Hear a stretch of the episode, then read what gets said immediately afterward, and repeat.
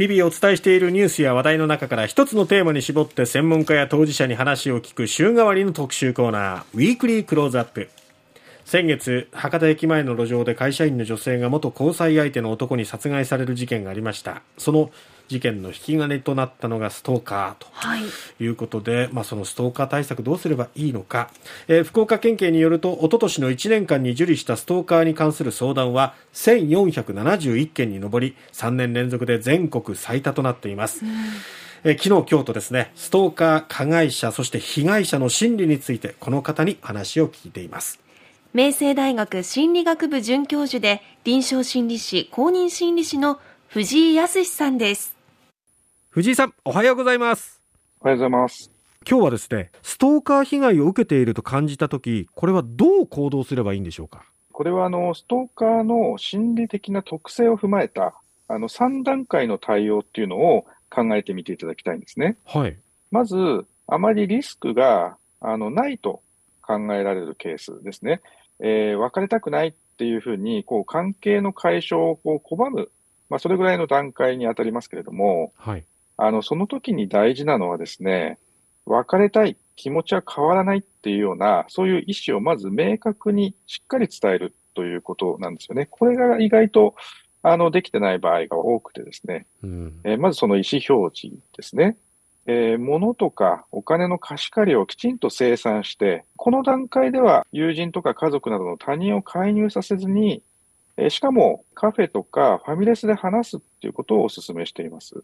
えいわゆるこう囚人監視の場っていうのは、あの、やはり無意識に人の目を意識しますからね、感情とか行動にいい意味で抑制がかかることが多いですね。パートナーとの、まあ、プライベートな空間、自分の部屋、相手の部屋、そういう場所ではやめた方がいいんですか？そうですね。まあもちろんそうせざるを得ないっていう時もあるかと思いますけれども、ええ、ただできれば、まあちょっと食事に行こうよとか、うん、お茶しに行こうよっていう形で、まあ外に誘い出して、お話しする方が冷静に話せる可能性は高まると思いますね。では、リスクが中くらいの場合。はい。あの、例えば、脅すようなこうメールが、あの、送られてきたりとか、まあ、職場の出たところで待ち伏せしているとか、頻回にこう電話をかけてくるとかですね。まあ、それぐらいがリスク中になるかと思うんですけれども、一番大事なのはですね、はい、まだこれ自分で、あの、対処できそうだなって思う段階で、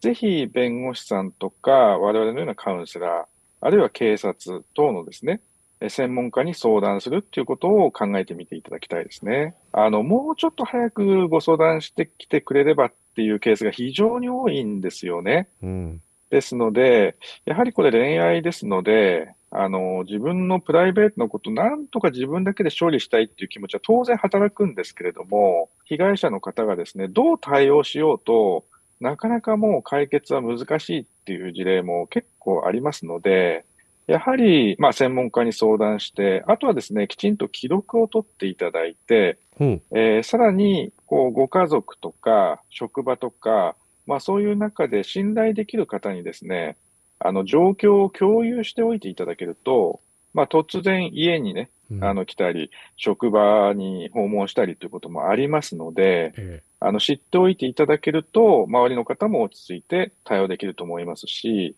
まあ、このリスクの中段階になるとですね、ええ、相手が、あの、これまでのことを謝りたいとかっていうふうに言ってきたとしてもですね、え、直接話してしまうと、これ冷静な話し合い難しいので、直接会わずに、やっぱり専門家の力を借りたり、第三者介してっていうのが、あの、一番望ましいかなと思いますね。好意を持った相手ですから、あもしかしたら、この人、もうちょっといい方向にこう変わってくれるかもっていう期待感は誰しも持つと思うんですよね。うん、ただ、あの、やっぱり行動がエスカレートした状態で、そこからまた、あの、元に戻るとかですね、人が変わるっていうのは、事例を見てるとなかなか少ないかなという感じはしますよね。あと、こういう相談ってなんか恥ずかしいとか、なんかこう話しにくい、相談しにくいっていう心理にもなりそうなんですけども、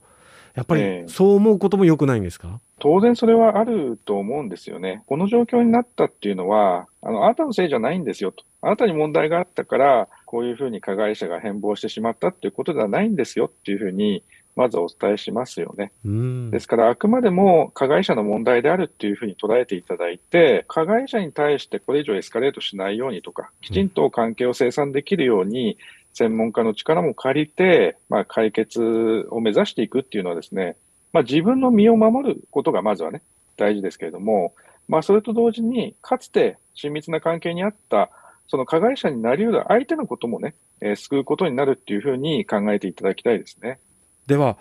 リスクが、まあ、高い場合例えば家に勝手に入ってくるとか、えー傷害とか、あるいは何かあカメラをつけて監視するとかですね、えー言われもないビラを配ったり、まあ、周りの人にあのあることないことを吹き込むみたいな、まあ、そういうこう名誉毀損とかですね、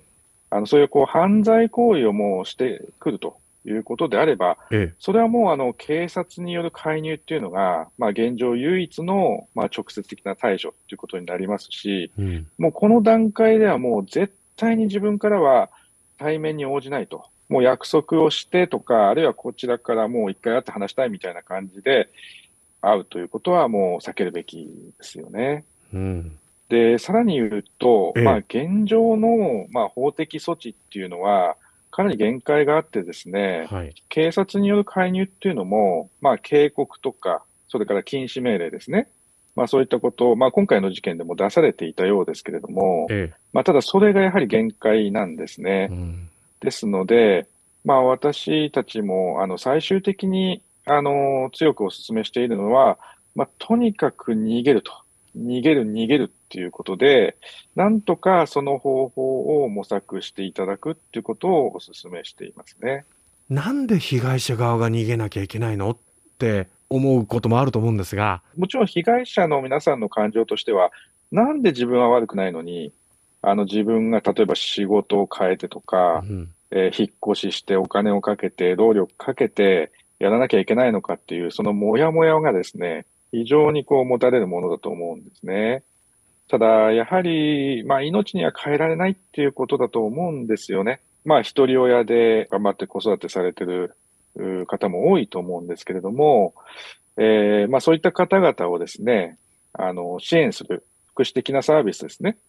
いわゆるこう、シェルターって呼ばれるところだったりとか、え生活のための施設を緊急的にえー提供してくれる、まあそういう、えー場所もありますので、そういったところも活用していただいて、とにかくやはり物理的距離をどうやって置くかっていうことも、あの、考えていただければなと思いますね。加害者側にはどういう治療が必要だと思いますか？今現状ですね、治療っていうのはこう、強要できないんですよね。はい。犯罪行為に至ってしまうようなストーカー加害者っていうのは、やはり何らか精神的、心理的な、あある種の病理をこう抱えているっていうことも、それなりに多いわけですよね。えにもかかわらず、その、例えば逮捕されて、えー取り調べを受けても、まあ自分は被害者だっていうふうに言うことさえあるわけですよ。あ問題のある行為を繰り返す場合に、まあカウンセリングとか治療っていうのも合わせて受けるっていうですね、まあそういう仕組みにしていかないとなかなか根本的な解決には結びつきづらいですよね。加害者っていうのはその被害者に対しての依存度がすごく高いと思うんですね。ストーカーまでいかなくても、うん例えば恋愛した時に相手に対する執着がものすごく強くなってしまうということは、過去を振り返ると自己確認できたりすると思うんですよ。え恋愛対象の相手だけに意識や気持ち、それから依存心が執着してしまうと、それがなくなった時に、まあ混乱したりとか、非常に苦しい状態になってしまいますよね。ええまあ、ですから、その恋愛以外の複数の心を寄せる先が我々多ければ多いほど人って健康でいられるですよね。仕事でもいいし、友達でも家族でも、まあ趣味でもいいですけれども、それがたくさんあるとですね、えーどれかがダメでも他に心を寄せられるとか、えー安心できる居場所があるとか、まあそういう状態になりますので、まあそれが結果的にはストーカーの加害を減らすっていうことにもつながり得ますよね。藤井さんどうもありがとうございました。ありがとうございました。さて、えー明日以降はですね、はいあのー警察はどういう対応ができるのか、いろいろ課題もあったりこれが限界なのかというところもありましたけどもそういう現状ですとか、あと加害者に対してどう、えー対応できるのか法律的な観点からですね、はい。えーこのウィークリークローズアップ取り上げていきたいと思います。今日は明星大学心理学部准教授で臨床心理士の藤井康さんに話を聞きました